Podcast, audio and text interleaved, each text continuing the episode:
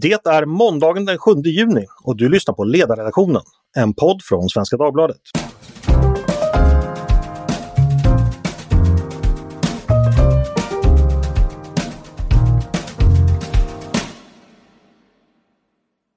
Liberalerna, det är ett parti i djup kris. I de sammanvägda opinionsmätningarna så har väljarstödet i ungefär två års tid befunnit sig under riksdagsspärren. Och förra veckans stora SCB-mätning innebar ytterligare dåliga nyheter för partiet. Bara 2,5 procent stöd, vilket faktiskt är den lägsta siffran för ett riksdagsparti sedan Ny Demokrati fick 2,3 procent våren 1994.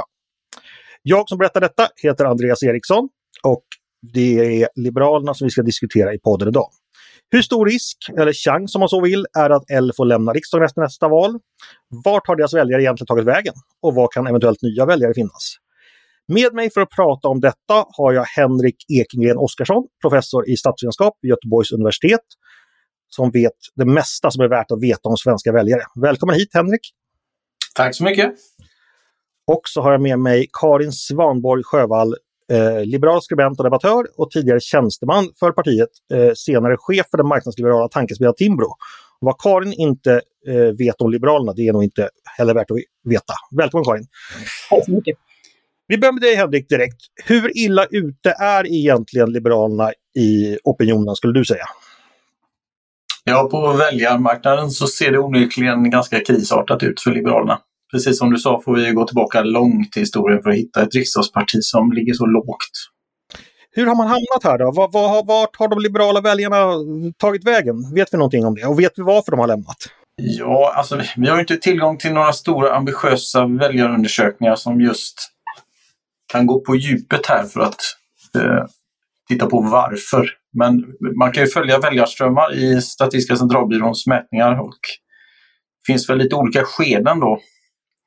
Vi ser en första minskning av eh, Liberalernas stöd under den långa regeringsbildningsprocessen under hösten 2018. Och då får man väl komma ihåg att valresultatet låg ganska högt, alltså 5,5 var ganska bra valresultat givet hur man hade legat innan. Så att Ja, man gick, väl till och med, gick till och med lite framåt i valet 2018 jämfört med 2014, var det inte så? Ja, precis. Men sen rätt så snart efter valet så sjönk man ner till en mer normal, ungefär de nivåer man hade haft innan. Och sen ja, ungefär samma läge som man hade under valvåren 2018. Så att Fram till dess är det väl inte så mycket att rapportera då. Från 5,5 ner till 4. Och sen satte ju coronapandemin in då i, i april 2020. Mm. Och då ser, vi en, då ser vi en ytterligare minskning då från om, i snitt omkring 4% ner till ett snitt omkring 3 mm. Så att man, ja, fram till november 2020 så hade Liberalerna främst tappat till M enligt Statistiska centralbyråns såna här panelstudier, de enda panelundersökningarna vi har. Mm. Och efter november 2020, alltså fram till maj nu då, så tycks huvuddelen av det fortsatta tappet ha skett till Centerpartiet. Då. Så att först är det väl någon slags eh, blandad coronaeffekt, januariavtalseffekt eh, Eh, och långsiktiga strukturella effekter som påverkar Liberalernas stöd neråt. Och efter, ja, mellan november och maj så är det väl någon slags sidbyteseffekt då, om man ska försöka sätta namn på de här effekterna. Just det. Jag tänkte bara om vi går lite längre tillbaks i tiden. Liberalerna hade ju eh, en period som inte ligger så långt bak i tiden, alltså under 00-talet hade man ju efter rekordvalet 20, 2002 eh, då så hade man ju, då man fick 13,9 procent, så låg man väl ganska länge på en bit över 10 procent ändå och, och sen har man sjunkit gradvis. Det är, kan man säga det att egentligen har Liberalerna minskat ganska, eh, ganska konsekvent i 20 års tid. Kan man gå så långt tycker du att säga? Ja absolut och det blir ännu mer tydligt om man tittar på andrahandssympatier. Då. Eh, Liberalerna eller Folkpartiet har ju alltid varit ett väldigt populärt andrahandsparti. Men sedan millennieskiftet så är det ju en nästan linjär nedgång. Så att man har eh, sakta, sakta, sakta tappat eh, i samlat sympatikapital i, i väljaropinionen ända sedan 2000. Mm. Jag tänker på det här med att mellan val befinna sig under spärren. Det har ju hänt förut. Exempelvis Centern och Kristdemokraterna har i olika skeden befunnit sig på väldigt låga eh, andelar av väljarsympatier. De klarade sig när det väl blev val. Eh, de senaste 30 åren har inget parti tvingats lämna, lämna riksdagen. Eller det senaste hände då 1994 med tidigare nämnda Ny Demokrati. Vad krävs egentligen för att svensk politiskt parti ska, eh, ska lämna? Brukar inte de flesta, eh, erfarenheten är att de flesta trots allt klarar sig när det väl blir till val. Finns det någonting att säga om det? Ja, det finns mycket att säga om det. Nej, men eh, väljarna i Sverige, precis som i övriga Europa, gillar ju att rösta på många små partier. Så den här trenden att man sprider ut sina röster och skapar väldigt stora partisystem med många partier. Det är en trend som syns i hela Europa. Så att vad som behövs för att vi ska få en färre partier i riksdagen, det är att den här trenden bryts antagligen. Viljan att stödja nischpartier som är en trend i hela Europa. Den måste väl brytas på något sätt. Eh, sen är ju väljarna i Sverige väldigt väluppfostrade när det gäller att stödrösta i riksdagsval, det vet vi. Mm. Men, men den här trenden att vi, vi gillar många små nischpartier, vad vet vi vad den beror på eller vad ligger bakom den? Vad, vad är det som är attraktivt där, tror du? Av någon anledning så ratar ju partierna stora just det här. Det, det, är inte så, det är inte så trendigt att rösta instrumentellt, alltså på, ett, på partier som, som eh, tar ansvar och som eh, ibland kallas för fullservicepartier som har, eh, som har ett helt paket eh, som är regeringsbärande och sådär. Så det är inte bara i Sverige som vi har sett stora partier bli mindre och vi har haft väldigt många små eller medelstora partier. Utan det är, det är den typiska trenden i hela Europa. Det är svårt att veta exakt vad det beror på, om det kan ha med valrörelsernas dynamik att göra eller om det är, det är lättare för små partier att nischa sig, eh, göra sig till tals för olika typer av profilfrågor. Mm, mm. I Sverige är det tydligt så att Miljöpartiet står för miljön och Kristdemokraterna har stått för familjepolitiken och Eh, Liberalerna har profilerat sig på skol och utbildningspolitik. Så de små partierna har nischat sig efter eh, de har liksom gjort sig duktiga på något visst politikområde och det kanske är helt nödvändigt för små partier att göra det för att liksom tränga igenom i mediebruset. Mm. En sak jag tänkte på, alltså att det finns en ren mekanik som skulle kunna tjänstgöra som, som så att säga, livräddare för partierna. Det är ju att om ett parti går in i en valrörelse med bristande väljarstöd, då blir ju det ofta en, en historia i media att partiet håller på att bli slaget. Så kanske man då på grund av uppmärksamheten i media får man kanske en liten, liten skjuts och då lyfts det fram som ett exempel på nu går det bättre igen. Varpå så att säga, det skapas en positiv spiral som kan hjälpa en att eventuellt komma över. Vad tror du om det Henrik? Det, skulle det kunna finnas någon sån effekt? Eh, alltså, eller har man kunnat hitta något sånt i forskningen att just valrörelser är, är bra för så att säga, små hotade partier? Ja, absolut. Alltså medievalrörelserna har en utjämnande effekt.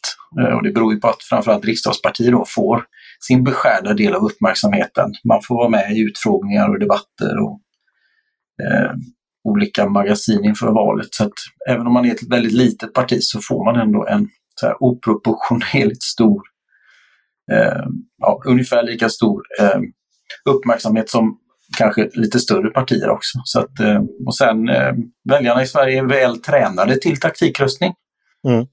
Eh, särskilt om det är regeringsfrågan är, är stor och det behövs eh, att även små partier tar sig över 4% för att kunna bilda önskeregeringar så, så är väljarna i Sverige väldigt vana vid det. Så vi har ju Kamrat 4 sen historiskt. Mm.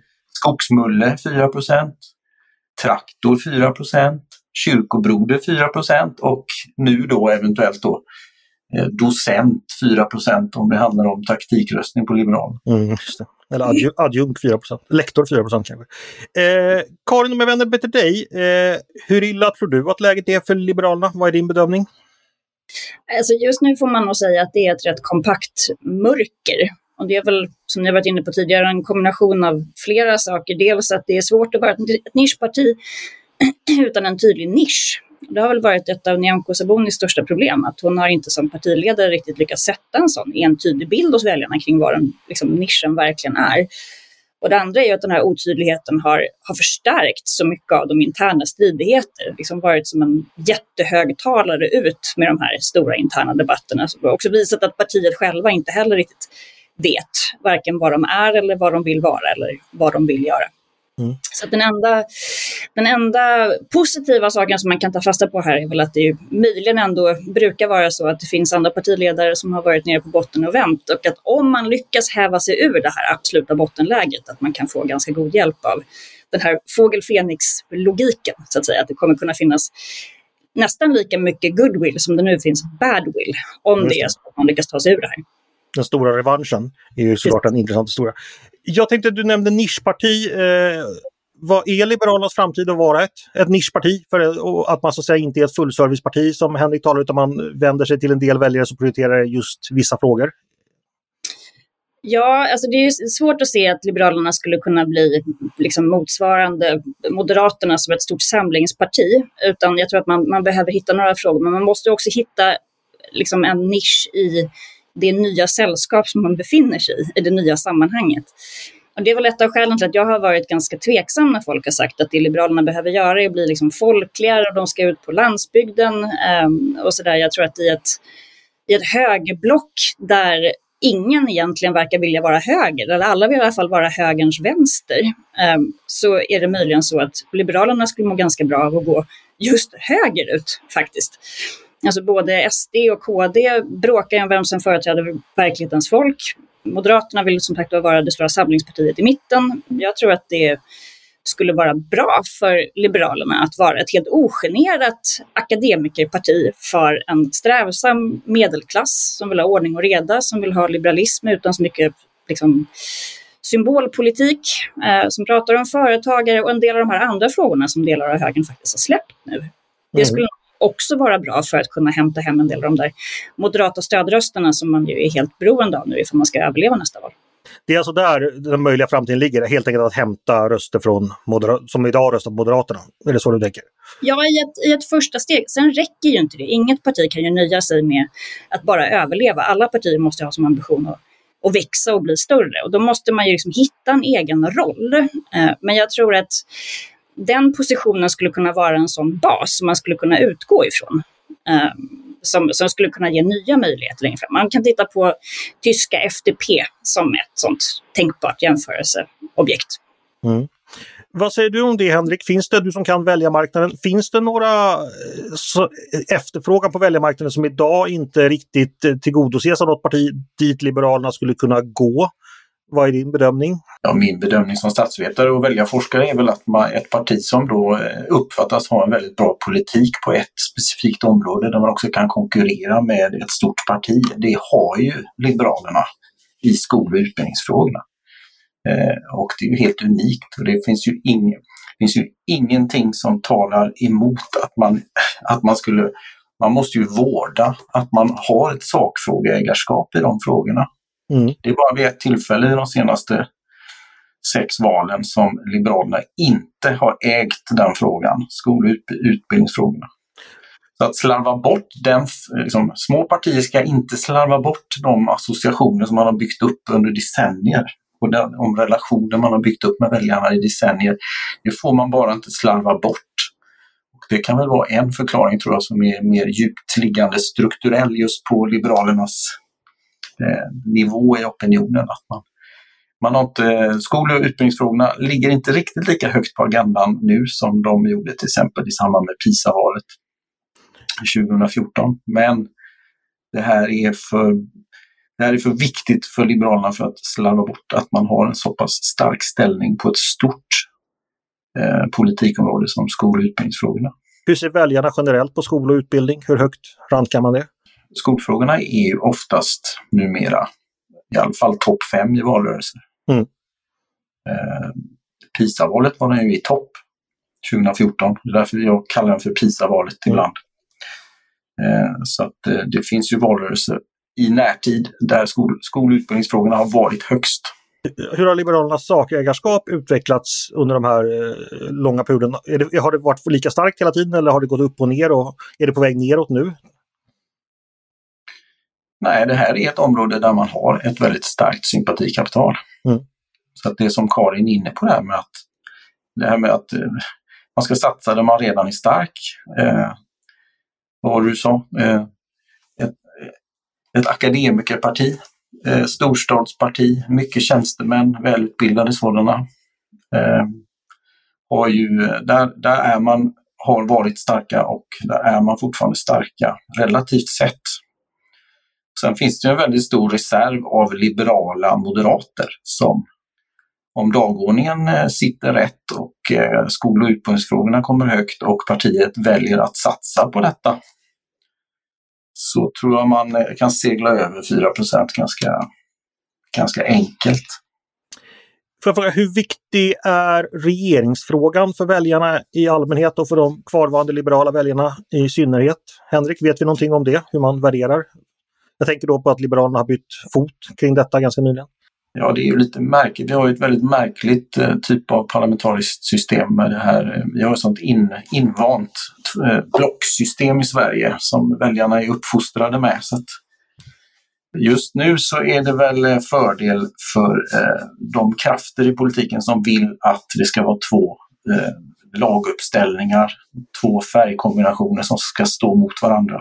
Det verkar vara en en förutsättning som just nu gäller. Men det är klart, tittar, tittar du på vilket annat flerpartisystem som helst så är det ju mycket mer eh, rörligt eh, och mycket större fördel för partier som står i mitten. Så att, eh, I de allra flesta flerpartisystem så har ju mittenpartier en strategiskt jättebra position för att eh, påverka den förda regeringspolitiken oavsett vilken regeringsfärg det är, oavsett vilken laguppställning det blir, oavsett hur majoritetsförhållandena ser ut efter valet. Och där har man då, genom att välja sida, så har man ju på sätt och vis då Genom att anse sig ha behöva välja sida så har man ju också då faktiskt eh, kringskurit möjligheterna att eh, delta i någon form av eh, mittenliberal eh, regeringsunderlag.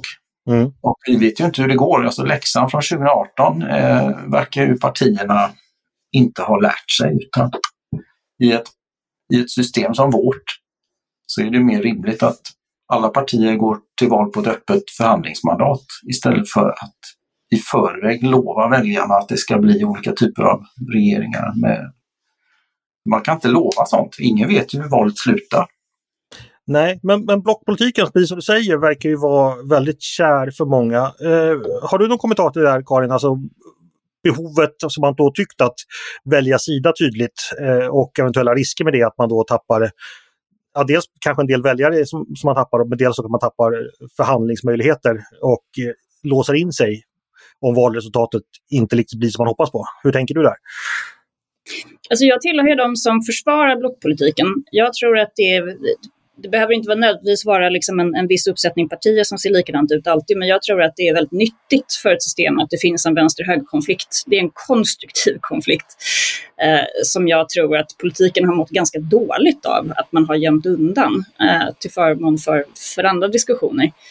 Och jag tror också för, för Liberalernas del så var det nog oundvikligt att man ändå hamnade i ett läge där man, alltså om man avkrävs svar på samma fråga i varje intervju i, i ett antal år så kommer man till slut komma till en punkt när man upplever att man måste kunna besvara den också.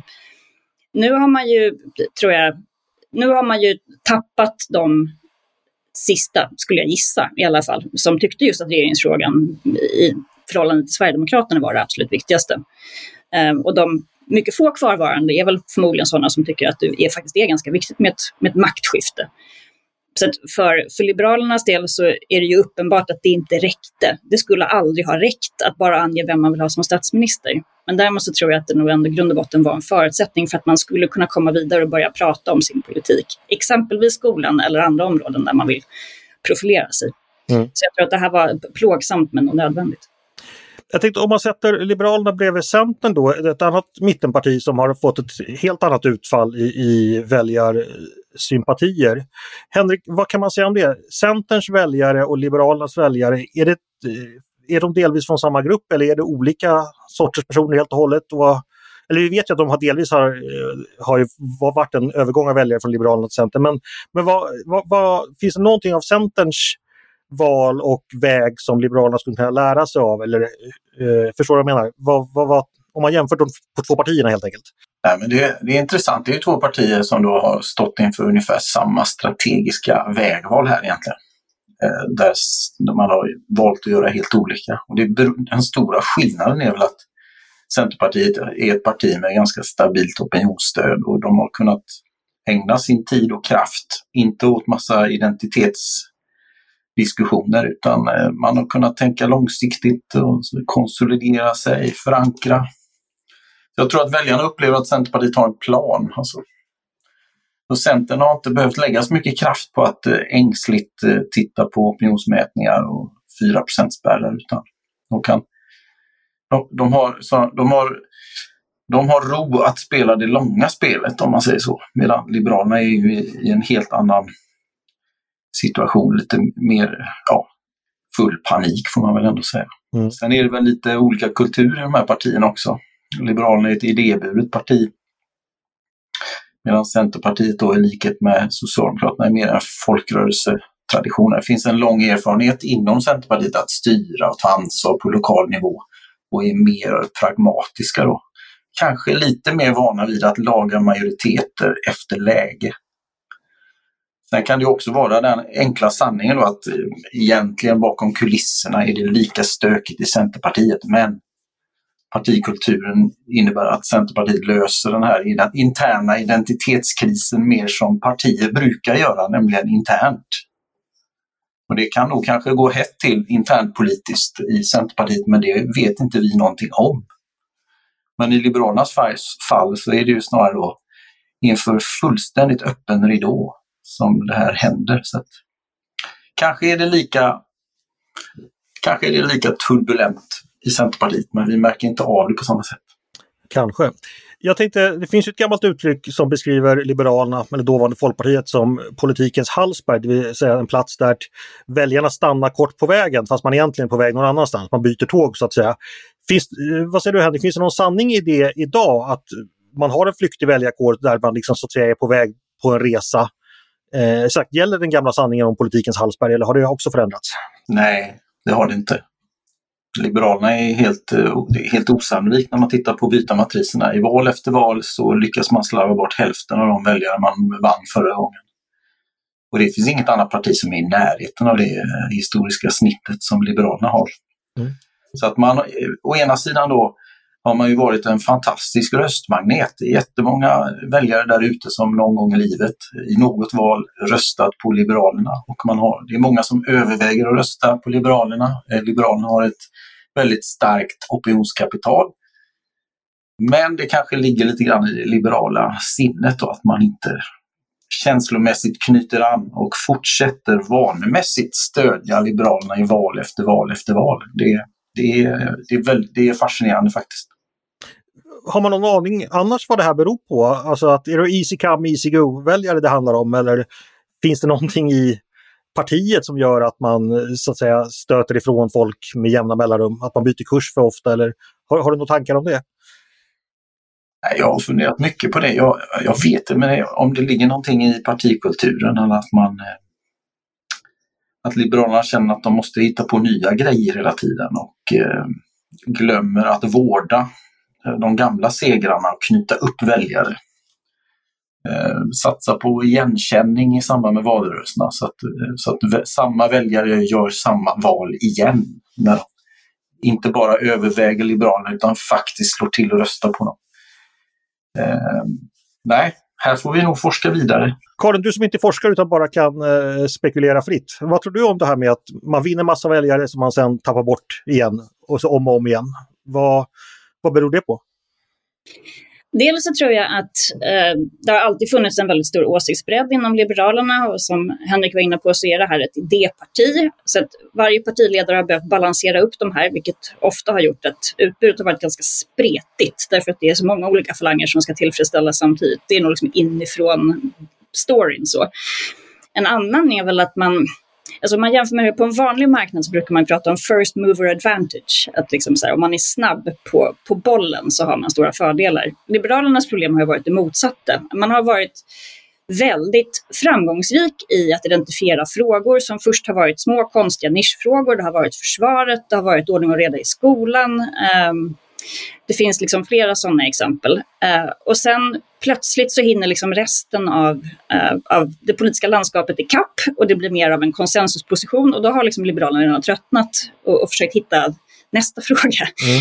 Så det är väl liksom också en sån där jag kan tycka att det finns fog för att prata om att man ibland har segrat ihjäl sig. Att det är många av de här frågorna, eh, man, liksom, man pratar om betongliberalismen eller kravliberalismen, nu är ju liksom hela, det är ju på något sätt grundackordet i hela politiken idag. Mm.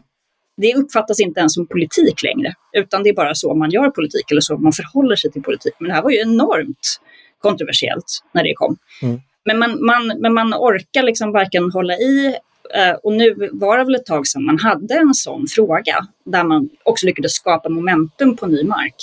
Det tror jag också spelar roll. Ja, man har ju försökt, alltså man var ju tidigt inne på när det gällde exempelvis elproduktionen att då mm. prata kärnkraft väldigt mycket.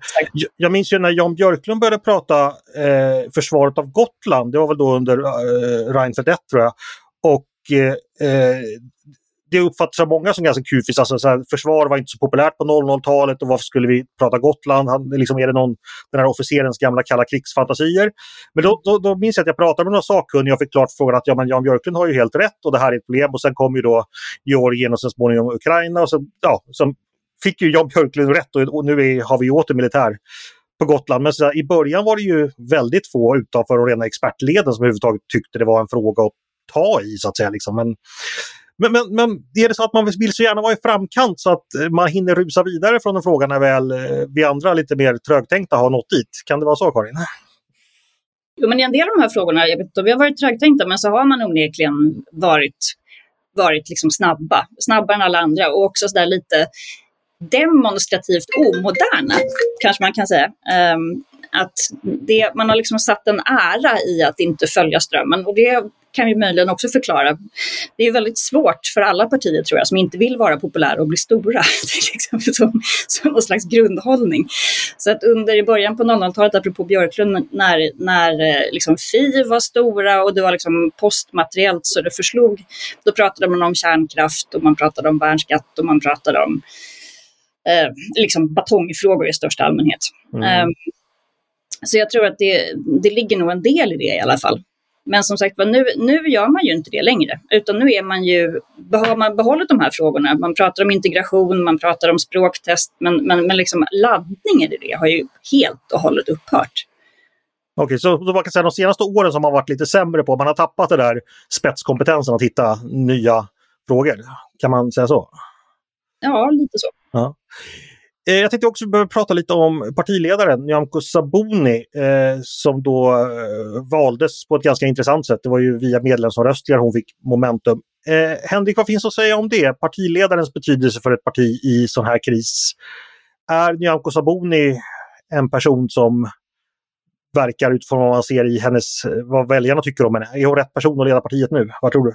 Ja, när vi tittar på partiledareffekter så gör vi det på två sätt. Det ena är ju på väldigt kort sikt precis inför valen och där tycks inte partiledarna spela så stor roll i eh, flerpartisystem som liknar det svenska. Det är knappt att vi får signifikanta effekter av partiledarpopularitet på röstning i våra modeller. Den stora partiledareffekten kommer ju när partier byter ledare, för då byter man ju också ordförande. Mm. Eh, och man man byter ofta organisation och sätt att tänka och även ny färdriktning för partiet. Så det är ju där partiledareffekterna kommer i Sverige. Och, eh, där är det väl för tidigt, antagligen. Eh, det kan ta väldigt lång tid innan en partiledares liksom, att, att det börjar synas i väljaropinionen, att det bär uppför. Mm. Det kan ta jättelång tid. Ta Bengt Westerberg, ett jättebra exempel på det. Mm. Men, men, brukar vi se partiledareffekter generellt? Eller är det varannan gång? Eller hur ofta, hur ofta ser man det? Nej, det, det, är inte så ofta som vi, vi, vi har ju bara några exempel historiskt, men problemet är att det är de du minns. Mm. Du minns ju inte alla de val och alla de partier och alla de ledare som inte hade någon positiv effekt på sitt parti. Eh, att, eh, men vi minns eh, Bengt Westerberg, vi minns Alf Svensson, vi minns Gudrun Schyman, vi minns Fredrik Reinfeldt. Men vi minns inte alla de andra fallen. där det inte är så stor effekt. Nyamko har en ganska bra position. Vi, vi publicerar alldeles strax ett nytt kapitel i den kommande sommarantologin om partiledarkännedom och där ligger hon ju väldigt bra till för att vara en så pass ny partiledare som väldigt känd. Trots att hon ännu inte har eh, representerat partiet i något val så är det eh, nio av tio som känner till henne. Så det är, det är en bra utgångspunkt naturligtvis, att man måste först vara känd. Mm, just det. Eh, vad tänker du om partiledarfrågan, Karin? Är Nyamko ett sänke eller ett flöte just nu? Jag tror man får ge henne en, en valrörelse och ett valresultat innan man ger ett definitivt svar på den frågan. Men eh, man kan väl konstatera att hon har inte, hittills har hon inte varit ett uppenbart flöte att döma av, av opinionen som den ser ut. Men, men som jag tror också att det, det är valet som man, som man får testas. Mm. Sen är det klart att det har ju varit en del av kännedomen kring henne har, handlar nog ändå, förutom att hon har varit med länge, om att det har varit så mycket skriverier om att hon inte har fått som hon har velat. Och det är klart att det är ju inte bra, eh, varken för förtroendet för en partiledare eller för ett parti, att bli så förknippad med interna konflikter att man inte får styr liksom, på sin egen organisation. Eh, men nu har han ju faktiskt ryckt det där plåstret så nu börjar väl liksom det, det, grundläggande arbetet med att bygga upp ett större förtroende för, för kursen framåt. Um, men jag, jag, tror att det har varit ganska skadligt att det tog så lång tid för henne i och med att hon var så tydlig från början med vad hon ville. Uh, mm. Att det verkligen dröjde innan man kom till en punkt där hon fick igenom sin vilja också. Det, jag tror att det, det, det är farligt för alla ledare att framstå som att man liksom bara flyter motström så att säga. Just det.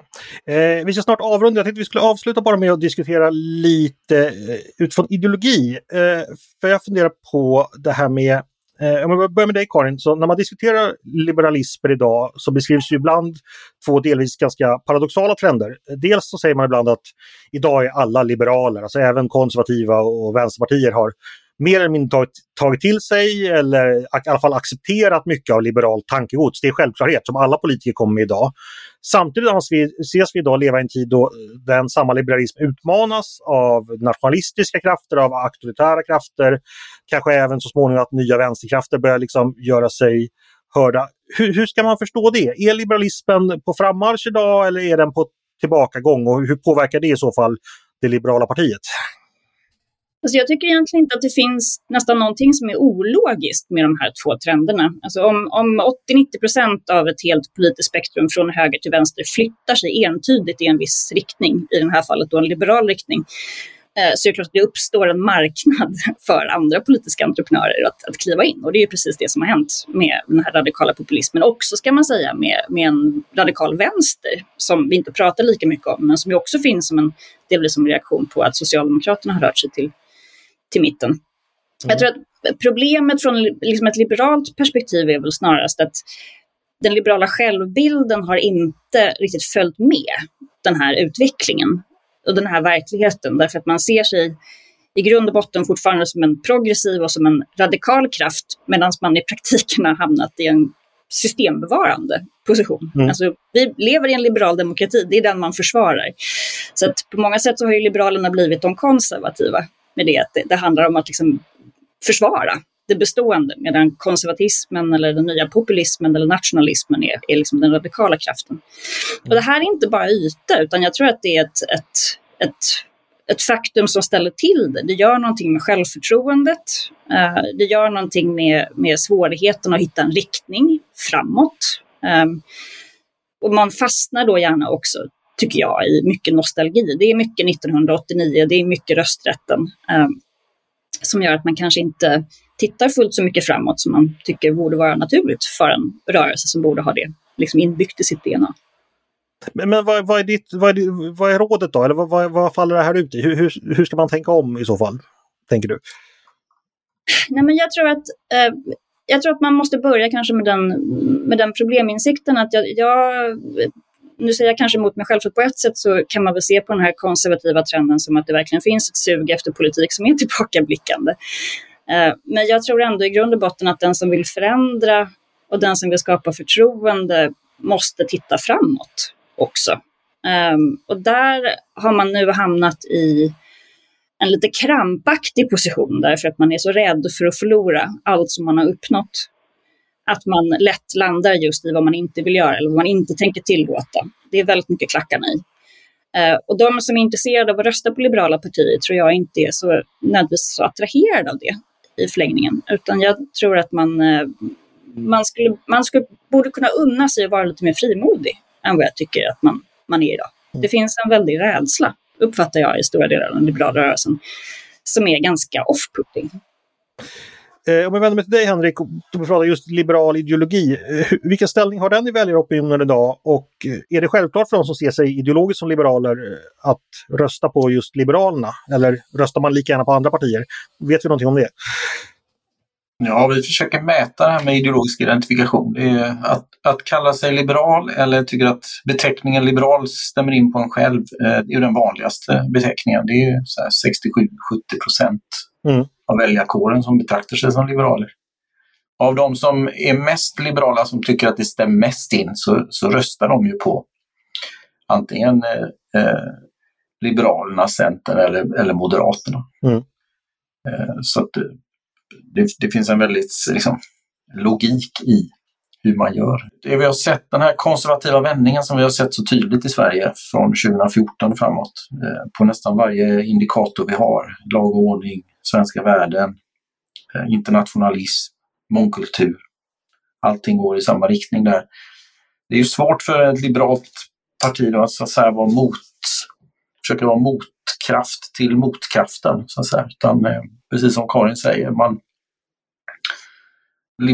det, det liberala är, det liksom finns representerat i majoritetskulturen. Vi tar det för givet. Och det, man borde ju tycka att det vore, borde vara valvinnare och prata om frihet och demokrati och rättsstat och rättigheter och den typen av saker. Särskilt i, en, eh, i ett tidevarv när demokratin är hotad runt om i världen och vi ser, eh, vi ser en tillbakagång av demokratiska rättsstater i världen. Men det är väl inte så enkelt. Det är pendelrörelser. Vi vet ju inte riktigt om den här konservativa vändningen vi sett, om, det, om den är tillfällig eller om den bara befinner sig i början. Eller om, vi, om, om det här kommer kicka tillbaka så att det blir mer gångbart igen med saker som internationellt samarbete och EU och globalisering, öppenhet och frihandel och sådana här saker. Mm. Ehm, men det är svårt att konkretisera de här värdena i faktisk sakpolitik här och nu. Det är lite grann samma problem som Miljöpartiet har med de gröna frågorna. Människor tycker det är jätteoroande för miljön om de tittar 10, 15, 20 år framåt. Men Miljöpartiet har ju så oerhört svårt att, att få det att handla om här och nu, den här veckan. Det är väl lite grann samma med liberalismen. Då. Det är svårt att göra det konkret för människor vad alla de här fri och rättigheterna och eh, liberala utgångspunkterna och frihet, hur, hur, hur, man kan konkretisera det i vardagspolitik här och nu, när det skjuts och sprängs. Eller, eh, ja. ja. Så det, det, jag ser det nästan som ett pedagogiskt problem som eh, liberala opinionsbildare behöver knäcka ett sätt att göra det här mer konkret för människor. Det låter ju onekligen ganska hoppfullt för just pedagogik tror jag det finns mycket kompetens inom just Liberalerna. Eh, en sista fråga innan vi måste sluta. Eh, vågar ni på er ge en prognos för Liberalernas framtid? Sitter de kvar i riksdagen efter september nästa år? Vad tror du Karin? Ja eller nej? Ja, men jag måste bara, jag säger ja. Vad säger du Henrik? Vågar du ge dig en prognos? Ja, nej, men mitt grundtips är att vi kommer att ha åtta partier, samma åtta, kvar i riksdagen även efter valet 2022. Stort tack både Henrik Oskarsson och Karin eh, Svanborg Sjövall för att ni kom och eh, var med och pratade i podden. Eh, innan vi tackar för idag ska jag passa på att tipsa om vår grannpodd på Svenska Dagbladet, nyhetspodden Dagens Story. En kvart varje dag får ni en fördjupning i ett aktuellt ämne.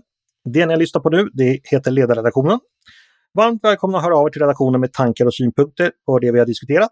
Eh, där bara mejla ledarsidan snabla svd.se. Jag vet att jag varit lite dålig med att svara på mejl sista tiden. Jag ska, det är rätt med mina dåliga samveten, jag ska beta av det så fort som möjligt, så fortsätt gärna mejla. Tack för idag hörni! Eh, producent har varit Jesper Sandström, själv heter jag Andreas Eriksson. Jag hoppas att vi hörs igen snart.